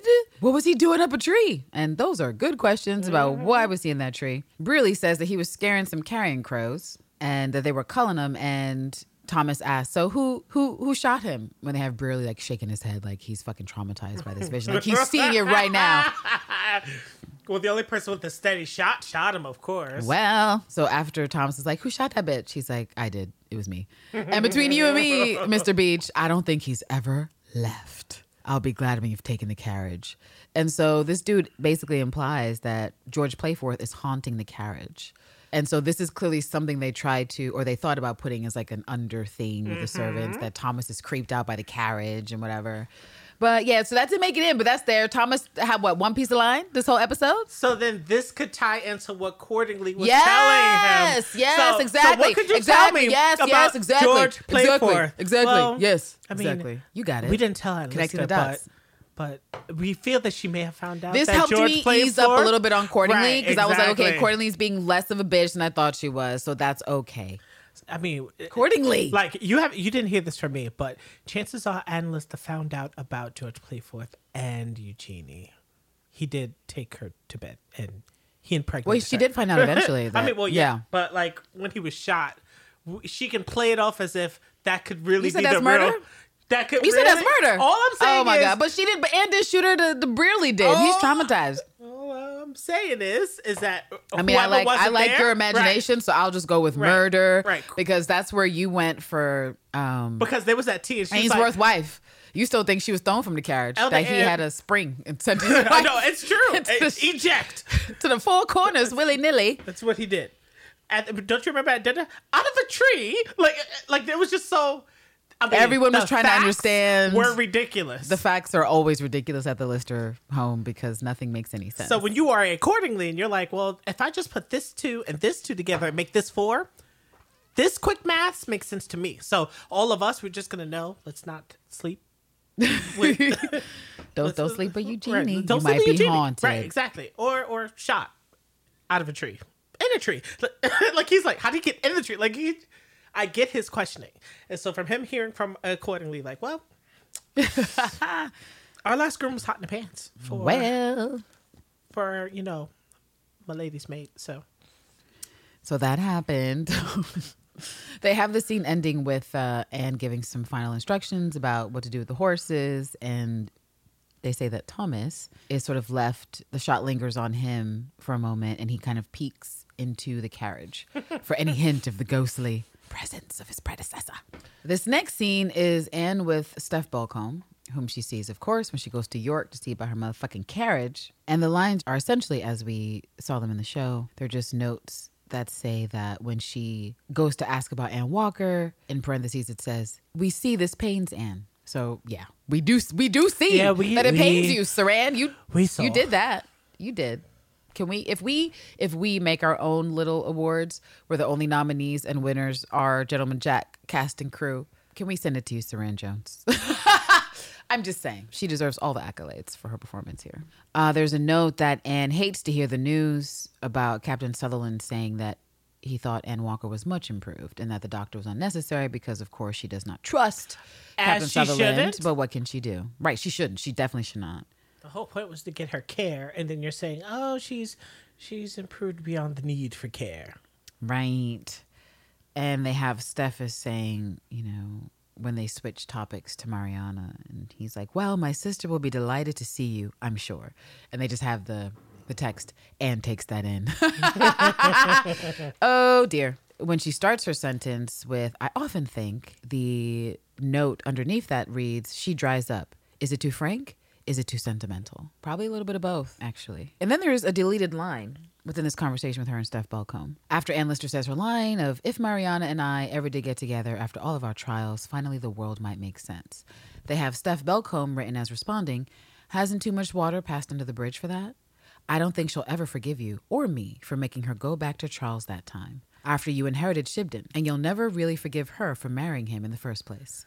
Now, So- can now for someone who has not studied any of the the, the journals, this line provides so much context Right. for the on again, off again mm-hmm. fervor that is the relationship that was Mariana Indeed. and and Lister. I mean, you get them in that one episode where it's like, yes, usual arrangements. Yes, they're debating, you know, with with lightheartedness at at the table, and then they're grumbling and arguing in the bed. Right? You get that, and then after that, you don't really get them together anymore. You Okay, so them- hear me out. Sorry, sorry, sorry. Oh, yeah. Um, it just I had a thought and it occurred to me. I so hmm hmm. One of my many hot takes potentially of ideas of where this comes from is the fact that this period in time in which Mariana does leave Charles and she's sort of like, I don't know, like maybe we should maybe maybe I should just stay over here. Is that it's post Mrs. Barlow. And if one thing is obvious, certainly to Helena Whitbread and other people who've written about it, is that Mariana seemed, if one had to imagine, to be aware of the danger that Mrs. Barlow presented and had to do what she always does, which is like, I need to see you. We need to make face contact. You need to touch my baldy. I need to touch yours. And we need to get on the fucking Amoroso and get the grubbles and the kisses going. Because once that happens, you're back here. You're back Right. fully You invested mine. in me. Right. And I need that to happen. And so part of me wonders if Mariana wasn't more vulnerable in this point to leave Charles for a number of instances that I'm sure make sense, things she would not tell Anne. What happened between her and Charles that ultimately sent her off? Was he just extra dickish that day, or did he do something harmful or really bad or say something really bad that Mariana was like, all of this put together now with you, Charles, I can't fucking deal with you, can't stand you. And Anne, okay, you're over here. Because with how Charles is apologetic, he's deferential, as you'll see, to Anne and to Steph to be like, I need to get my wife back. So I have to wonder about what totally, in reality, was the rift, what was said, what was done, that he knows I need to be chill and get Mariana to come back here. Potentially, he thought he was in the wrong. Potentially, he did something in the wrong. Potentially, has something to do with an affair he was having. Who knows? But I think ultimately that the, the cloud of Mrs. Barlow and the overall instability of her relationship with Charles would have made it a non sequitur to go to Anne because who else is there? Who else is just going to take care of you when the shit has hit the fan but the longtime lover and friend that you've had for years who's promised consistently that they would be there for you? But, anyways, so that line is interesting. It would have opened up some stuff, but I think it's kind of like what Sally has chosen to omit or whatever was chosen to omit for at least the HBO version because we know that that Mariana extended scene in the gig happens for the BBC is maybe they thought too much to explain maybe they will the audience will be looking for information on this. What do they mean by that? So if we mention it more than once, it's too much. But maybe if we mention it the one time, it's fine, which they did in that argument with her in the gig. But then we in America never get to hear it unless you go into the YouTubes Right. because they just left that shit the fuck out. Which again, again, again, HBO, I'm gonna do something be about your DVD better. releases, Be your Blu-ray better. releases. Do something. The fuck. like I keep debating whether or not I want to renew for another month. I want to unsubscribe, delete, and then renew when I need to because I'm salty at what HBO is doing. But, anyways. And so that scene ends, and there's just a note written by Sally that says Anne remains conflicted about Ann Walker, but it's clear she's still drawn to her. When we move into the next scene that has to do with the coal stealing and Christopher Rawson and all that bullshit, it essentially outlines that Anne knows that she needs to do something and that Rawson is still stealing her coal. She just hasn't really gotten a plan about how to deal with it. She's kind of flying by the seat of her pants. And then, of course, that scene ends when she's like, I know what to do. I'm going to see his mother. What's interesting about this next scene is that we have a completely different arrival to Shibden Hall by Christopher Rawson than what we actually see in the show. Again, I'm not sure if anyone knows out there if these scenes exist. Please let me know. But as far as I'm aware, I've not seen them. So it has exterior courtyard Shibden Hall day autumn 1832 at 11:30, and it has the note of three days later from when Anne was talking to her aunt and Marian. It says Christopher Rawson's carriage sweeps into the backyard and pulls up. His footman jumps down and opens the carriage door Right for as him he tries to John out. Yeah. mhm. and he'll have and he'll have his own horses and driver with Rawson livery. This is in parentheses. Unlike Anne, who has to hire them as and when she needs them. And then didn't he have two? He did. And they have Christopher Rawson stepping out, clearly not in a good mood. He doesn't quite know where to go. He doesn't fancy knocking on the back door like a tradesman. He makes a decision to go round to the front. We go with him. So we don't see any of that shit because he just jumps out the carriage and goes straight to the front door. And then they have in the interior drawing room, Shibden Hall, day. Anne sees Christopher Rawson steam past the drawing room window and head for the front door. She's got the Madeira decanter topped up and the cut glass is gleaming. Is she going to get him pissed? Yes. Yes, Marian is with her. then it continues that we follow Christopher Rawson up to the big front door where he rattles the old bell. He has a similar dynamic energy, i.e., unwittingly scary to M. So everything else continues as we might expect that he heads in uninvited. He stresses out poor baby Booth, who's like, hey man, I only got one job. But I do like when Sally makes notes to say that Christopher Rawson and Anne Lister both look as formidable as each other because that's what we get. They're standing toe to toe. And Liz is like, "Why are you so obsessed with me? I love it. No, I just No, that's literally know. it. Why are you so obsessed with me, Christopher? Why would you tell her that you have the deeds to Shibden in your vault? because he's a fucking asshole. so there is a note that when Anne Lister talks about him getting the thug to beat her up, that Marian didn't know anything about that. Of course not. She didn't. She only told um Captain Lister. That's the only person who knows. Too true. And then we don't get the line of him saying something about horsewhipping, even Well, though I wish. I wish. Oh wait, we're getting a USB stick in the mail from a lovely listener who's like, "We're gonna give you all the scenes." I just remember that. I don't think we got it yet. I gotta check the box, but oh I know. Thank you. Thank you. Oh, so under the line when Anne asks if Rawson would like a glass of Madeira, Sally writes, Most people here in this situation would have the dignity to decline. But of course, Anne now suspects Christopher Rawson is an alcoholic. And if he is, surely he won't decline. And then they have Christopher Rawson, perhaps a small one. and she tops it. She does top it. And the next action after that is Anne goes and pours a generous one. She raises an eyebrow at Marian. So the only major thing I really noticed from the interaction or the script as it reads between Christopher Rawson and Anne Lister is, I suppose, liberties taken by the director or a shot list where through that whole interaction we get several shots back to Marian's face. So those aren't indicated in this script. So it could be one of those things that just improvised on the thing or they decided on the day or they didn't have to state it. I think it's very unlikely to have a major expensive production not state the shots they're going to do. So more than likely it just evolved after the fact with Gemma Whelan's incredible talent because she's funny as fuck. And they're like, we need we need another scene of her. Just go back to her face. What is she even doing with those eyebrows? So there's that. And there is a note that when Anne Lister makes the offer to Rawson towards the latter half, third act of her speech, where she's just like, own it, Mr. Rawson, own it, and let's do a fair deal. The note is that this is a good offer. He can see she's sincere, and there's a pause where we hope he might accept it. I mean, That's not what I, was hope. hoping. I had no damn hope. My no hope, was that he was returning to the Madeira. that was his hope too. She was like, "Bing." And so you know how Christopher Rawson makes that sly comment when Anne Lister is like, you know, your men have been heard in my upper bed by Hinchcliffe's men. And Christopher Rawson's like, ooh, men in your bed. Now there's a novelty. I remember that. Yes. and So- I'm glad that she didn't take the bait. She didn't, but in the script she did, in a sense, to the fourth wall. Because after that, they have Anne glancing at the camera and she says, Oh, that tired old joke about me not liking men. How boring. See, the misogynist in me would have been like, How true. How true. No, I'm sorry. So there's that. And it is boring. Like I think that goes for all bigoted jokes. Like that's what the bigots don't get is that they've been using the same tired ass, whack ass, unfunny jokes for literal decades. That when they say, you're just like, nah, bro. This is why your comedy. Why am I getting a jaunty phone call Is this a grubble call? Jamaica. I'm I'm, not. so- I'm not answering that. That's fine. You know the kind of calls Terrence be getting, y'all. I just want you to know what goes on in the in the studio. Sometimes it's a submarine. Sometimes it's. I just. I'm not here to make it make. Oh.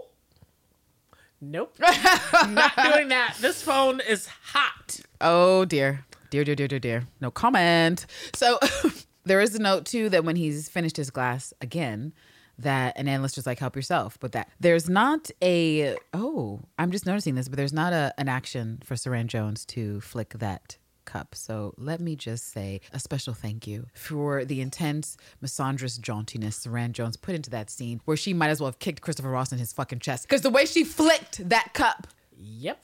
was incredible. Help yourself. Help yourself, bitch. Ooh, ooh, I can just see her face right now. So improvised, improvised again by Suranne, which where are the accolades?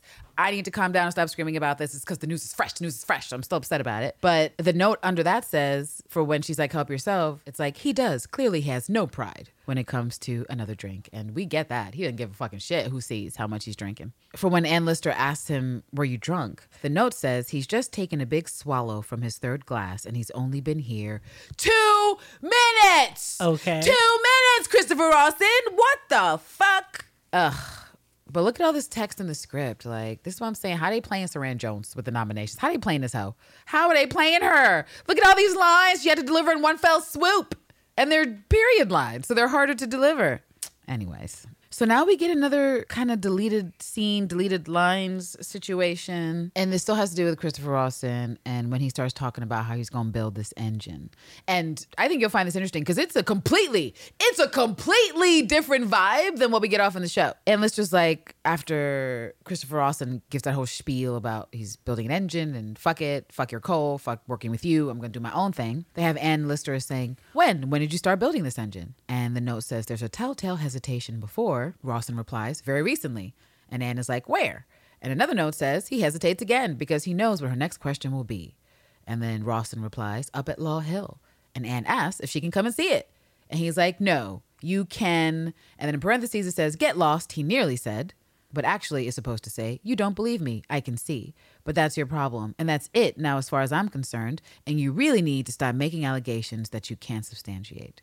And so I read this as him being shook to death. Oh, he was definitely shook because you know what? Oh, this is a nice idea, an engine, and because it'd be like, well, this is being funded how using using Right, what? because they have her pushing instead of him just saying that he has an engine that he's gonna build and do all this stuff. They have Anne Lister's provoking and being like, "Are you sure? Did you really build that engine? Where is it?" Don't you remember? Uh, it? he, she had the same energy for her sister not too long ago when she was like, "Well, you know, I'm going to produce an heir, and he's going to have a bigger claim to Shibden than you will." Well, Mary, you better get on that then. Oh, you know, you know, energy. spring chicken. But you're gonna go get pregnant right now just to spite me? You sure? You that's what you want? Um, all right.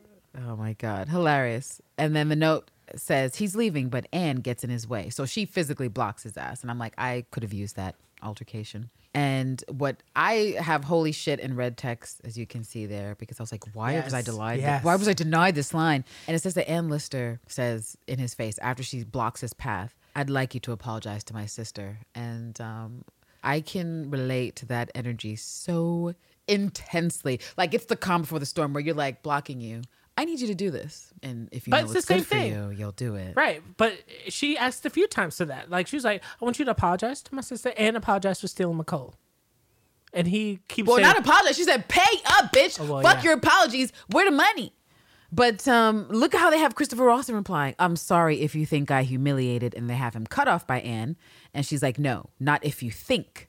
And so I'm like, "Yo, she had this See? energy in the script. Now you Not have to you clarify. Think. Whoa! And then they have is saying, "I'm sorry that I embarrassed you, Miss Lister." And I'm just like, "Oh shit, She that's a straight son. That's a straight. That's a straight son. That's a straight I won, bitch. That's a straight I made you my son. That's exactly what that is." He's ready to get out of that house. And then it says Anne steps out of his way to allow him to leave, a rare moment of appreciation and camaraderie between Anne and Marian. So this totally changes the dynamic of the scene. It completely, I mean, I'm not gonna say that Anne Lister has any less, I'm not gonna say she's any less taller, the way the scene is written because she's as badass as business and dirty business and always is, which I love. But also getting in Christopher Rawson's way, provoking him further to show him that you know for sure he's lying and then demanding an apology and interrupting the first attempt of being like, not like that. Try again. And him being like, okay, I'm sorry, Miss Lista. That's fucking fantastic. Okay. So that scene passes and it's mad different. And we have Anne with Washington where she's fretting over, I don't know, I don't know, these investments, I don't know, I don't know, my income. And the one note of note for when she's about to say the deeds to Shibden. In parentheses, it says, she barely dare say it, which, girl, yes, we barely dare hear it. It's a horrible You suggestion. just, you just spent the whole last scene saying you need to stop telling people my scene, is right. in your bank. And Here, you're take this like, deed. right. a mess. That's why. That's because that's how fucked up she is off Ann Walker. She'll make no damn sense. That's why when her lawyer calls her out and he's like, "Listen, man, um, you talking about traveling? Like, you like to be involved in everything. What do you mean you want to sink a bit and travel? I thought, weren't you? You had like 16 plans you were working on and extensions shipped in." And she was like, "Listen, you hoe." There's plenty of things to do in plenty of other places that are not Halifax. I don't know about you. I don't know what you've heard, but there's other things to do. And he's like, okay, um, that seemed like an intense answer. I was just asking what seems like the obvious. We also get some more deleted lines in the scene that precedes Anne Lister leaving Shibden Hall. And it has more servant shit, as you might imagine, with Thomas, who's new on the scene. And the action says we follow Thomas Beech and Joseph Booth as they struggle down the stairs with the second of Ann's heavily laden Imperials. Yep. You know, they're struggling. Oh yeah. They have Thomas Beech just saying, It's heavy. And Joseph Booth in a whisper, Books. Why is he whispering? But it's like, it's all this full of books and diaries and all of her writing tackle. Makes sense. Because uh, who needs It comes with me, right? Right. No, me. she needs to keep the notes of what fuck shit she is enduring with Mariana and everyone else on this fucking trip. And then the action continues as they head past us with the trunk. We look through to the dining room where Anne is having breakfast with Aunt Anne and Marian, and Anne is writing her itinerary of where she'll be and when. There is a note of Aunt Anne being super emotional, but trying not to show it too much for Anne's sakes. You failed, Mm-hmm. She Aunt Anne. looked really you failed. You were super emotional. You were kind of trembly. It was sad.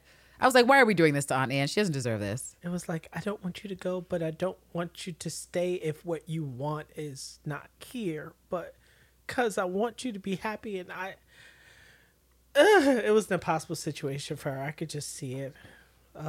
Yes. Who's gonna tell me extravagant stories? There was an interesting note, um, comedic note for Marian, aka Gemma Whelan, and I just want to say, like, it seems obvious, but she really made this role her own in the way that performers can do uniquely with just their own set of skills that is uniquely theirs. Because I just simply can't imagine another person playing Marian. And the note here for what Marian is supposed to do in this scene after Anne is like, "Yo, take this." Address and go over there. So the note is Marian, parentheses, who's eating breakfast, gives Anne a quote, What did your last slave die of? Look. then takes the half sheet of paper and does as she's asked. As soon as Marian's left the room, Anne doesn't waste a moment to say privately to her aunt and then what she asked about Ann Walker. So that was the bitchy little sister shit where she's like, Oh, what did your last servant of? Do I look like I'm employed by you, bitch? We both own Shibden. I know you like to say it's your ancestral home, but it's our ancestral home. Why can't you call Booth to put the note in the thing? That's what he's paid to do. she was like, so that we both know where it is. Ah, but Versus, kudos. to- show me a deed. You say you have the deed. I haven't seen the deed. I Show need me to the see fucking it. deed. I need Show to see it right deed. now. So here, you have my you have my itinerary. You put it somewhere where you can find it. Ultimately, I mean, I get it. I get it. and at the end of her exchange with her aunt, it just has the note that Aunt Anne still has reservations about Miss Walker and wishes Anne could let go for her own sake. There was an interesting note at the end of the scene that Anne and Marian share before they have their super cute sisterly hug of restraint, but not so restrained. And after Anne asks her that favor for Thomas and his bay, it says that Marian is flattered that Anne's trusting her with something requiring diplomacy and which amounts to estate work. They linger and then they spontaneously hug each other. So it's not really about the hets, but about Marian having responsibility. And I'm like, oh, that's cute. I didn't read it that way to me, but then I think it goes back to what we say about projecting things onto actions and things characters do because you're you're thinking a certain way. And certainly Right. my thing with siblings, I just thought it's like, well, like this is just of those things. But I guess ultimately tying back to this concept of responsibility and you think I can do something all by myself, even though you act most of the time that I can't do shit by myself. So that was cool. It's like you know, I always like to pop off at the mouth saying that you need to be here if you want to call yourself, you know, the purveyor and the provider, but here I go with a problem, huffing to you about an encounter at the bank, and you resolve it in less than 24 hours. So, Yeah. I mean, not for nothing, for as much as I, I do pain you and grieve you, you do get things done. So, I mean, I respect your way of doing things, and I'll try my best to hold you down Mutual until I need you. is totes yeah. a good thing. Yeah, it's totes a good thing. Oh, and the ending sentiment of this scene, written by Sally, is and we get the idea that occasionally, just occasionally, they are capable of thinking the world of each other. Oh, I do get that idea. After that, we have the scene with Anne and her dad when she drops the coal business. Oh, five minutes. Yeah, five minutes before she's leaving. And after Jeremy's last line of like, I hope you know what you're doing. It's fucking dirty business. It's fucking coal. The note says, Anne takes that in. She's taking a great risk with their home, but she's broad shouldered and clever. If it all goes wrong, she'll simply cross that bridge when it happens. She kisses Jeremy robustly on the cheek and leaves. So she's like, bitch, I'll deal with it when I gotta deal with it. I'll deal with it when the problem becomes the actual problem. Right now, it's just a possibility. Wow, and that is the end of part one of this Gentleman Jack Crack Historical Nightcap 107.5. I always sound like I'm doing a fucking radio intro when I say it. But yeah, I hope you guys are enjoying the shits. Uh, don't forget to send us feedback. Um, you already know the other episode, the one following this one, part two, will be rolling out shortly. So I almost want to say don't go anywhere, but uh, if you're self quarantining, you're not going much. Uh, You did. anywhere. You shouldn't be. You shouldn't be going a damn place right now. All right, guys. Part two coming up right now. enjoy.